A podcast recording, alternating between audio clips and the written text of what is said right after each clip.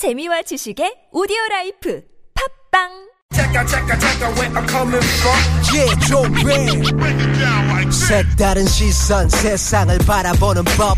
진짜는 진짜를 알아보는 법. 오늘 뉴스를 들어볼까? 진실을 따라 미래를 그려본다. 오늘의 뉴스가 바로 내일의 역사.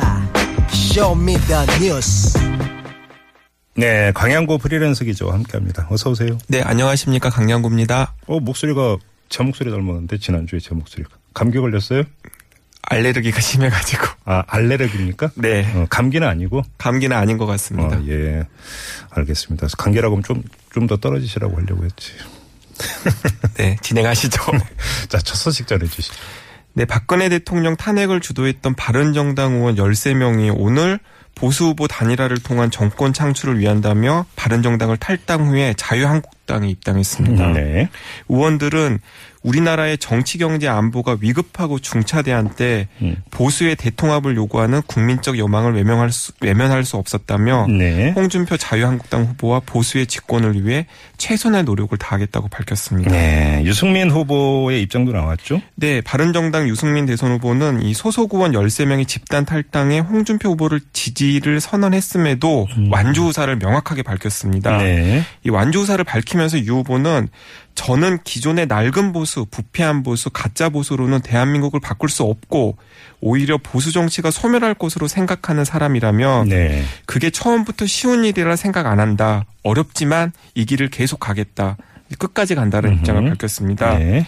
한편 이 온라인과 소셜미디어 상에서는 탈당파 의원을 비난하면서 유승민 후보의 완주를 응원하는 목소리가 커지고 있어서 네. 이게 또 선거 결과에 어떤 영향을 줄지도 변수인 것 같습니다. 마침 저희가 그러니까 어제부터 이제 그 대선 막바지 아니겠습니까? 그래서 각 당 대선 선거 운동을 진두지휘하고 있는 한 명한 명씩 이제 차례로 인터뷰를 하고 있는데 오늘이 바로 바른정당 순서였는데 네.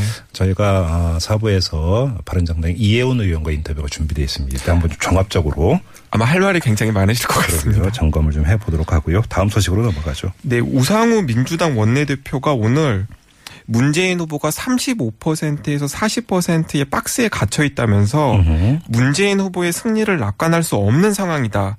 여기에 한마디를 덧붙였는데 정의당 지지는 다음 선거에 해도 된다 고 네. 강조를 했습니다. 네. 이 지지층의 위기의식을 강조해 결집시키기 위한 전략적 발언으로 해석이 되는데요. 음. 당연히 심상정 정의당 후보 측은 강력히 반발하고 나섰습니다. 네. 이 심상정 캠프의 한창민 대변인은 매우 부적절한 발언으로 유감을 표한다며 민주당은 압도적 승리론이나 사표론 같은 낡은 방식의 선거에 기대지 않길 바란다. 네. 그런 인식으로는 새로운 대한민국을 열 수 없다고 지적을 했습니다. 네.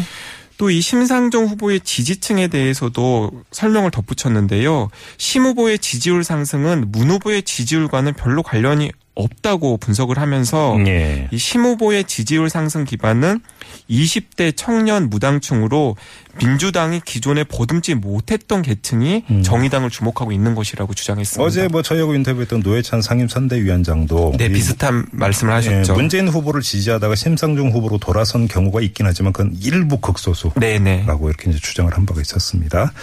자, 다음 소식으로 넘어가죠. 네, 밖에서는 이 도널드 트럼프 미국 대통령이 언론과의 인터뷰에서 김정은 북한 노동당 위원장과 만나겠다고 밝혔습니다. 네. 이 미국 현직 대통령이 북한의 지도자를 직접 만나겠다고 한 것은 처음인데요. 거기다 영광스러운이라는 표현까지 썼던데요. 네, 제가 좀 더 말씀을 드리겠습니다. 예, 예.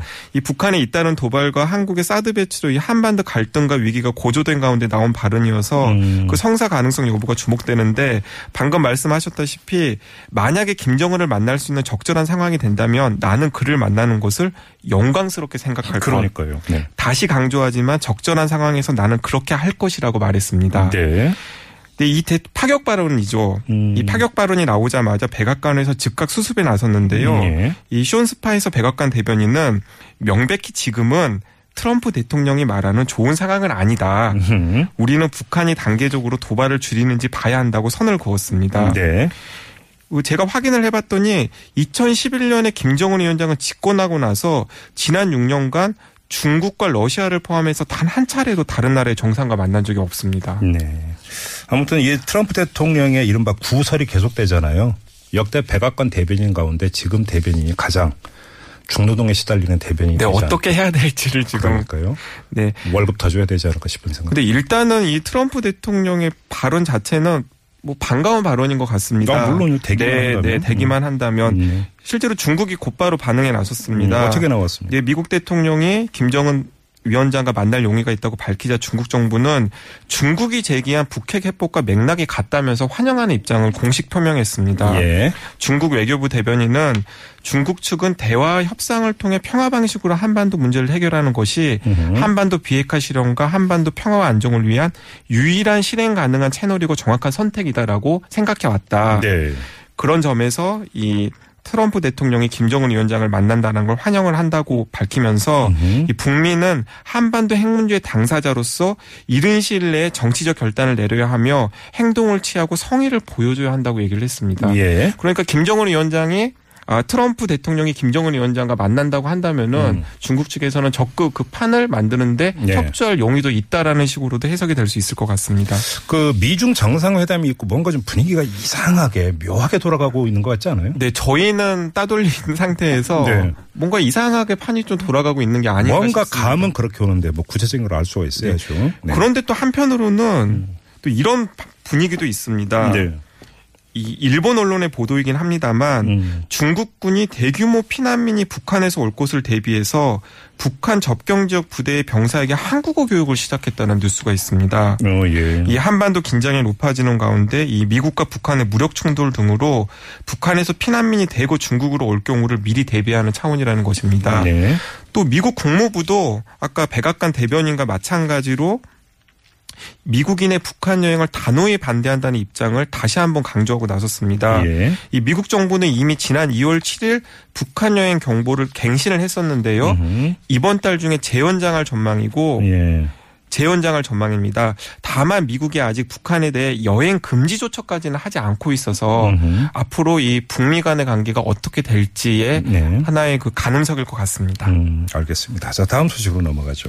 네, 이 커피숍, 호프집, 헬스클럽 등도 이르면 내년 하반기부터 음악을 사용한 대가로 저작권료를 내야 해- 한다고 해서 예, 예. 오늘 이 네티즌들이 발칵 뒤집혔습니다. 음. 이 문화체육관광부는 이런 내용을 담은 저작권법 시행령 개정안을 오늘 입법하고 했는데 요. 네. 어, 물론 단서 조항에 달렸습니다. 이 오랜 기간 시중에 시중에서 자유이용에 허용되어 관행을 염두에 뒀고 음. 또 어려운 경제 여건 하에서 소규모 영업장이 부담이 커질 우려가 있기 때문에 예. 일단은 50제곱미터 이하 소규모 영업장은 면제를 하고 예. 또 저작권료도 월 4천 원 정도의 최저 수준의 저작권을 음. 책정하고 또 저작권료 통합 징수 등 시장 부담 완화를 위한 방안들도 함께 추진했다고 했습니다. 네네. 하지만은 전반적인 반응은 굉장히 냉담하고 비판적인 반응입니다. 음, 그렇군요. 자, 한 소식만 더 전해 주시죠. 네.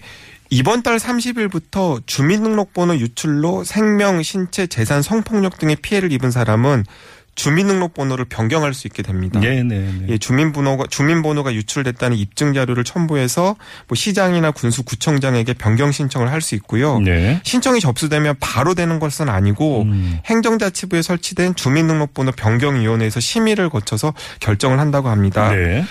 뭐 당연히 이런 과정이 필요해야 될 것 같은데 뭐 범죄 경력 은폐라던가 음. 법령상 의무 회피 혹은 수사나 재판 방해 그렇죠. 기타 사회 질서를 위반하는 경우에 악용될 수 있기 때문에 음. 뭐 이런 심의 절차는 꼭 필요하다고 생각이 됩니다. 그러게요. 저도 주민등록번호가 유출된 적이 몇 번 있는데 야, 뭐 이게 뭐 고객 명단 유출되고 이런 거네 말이죠. 그런 거죠. 아, 예. 그런 거면 거의 전 국민 아닙니까? 네, 그래서 네. 이- 이 정도면 전 국민이 주민등록번호를 바꿔야 되는 상황인데 네. 뭐 앞으로 이런 제도 변경이 어떤 식으로 뭐 실효 실효성 있게 나아갈지 모르겠습니다. 그러니까 저도 그래서 이제 듣다 보니까 궁금한 게 주민번호가 유출됐다는 입증 자료를 첨부해야 된다는 거잖아요. 이게 지금 간단치 않을 것 같다라는 생각도 좀 드는데. 네, 그렇습니다. 좀 구체적으로 좀 더 알아봐야 될 것 같고요.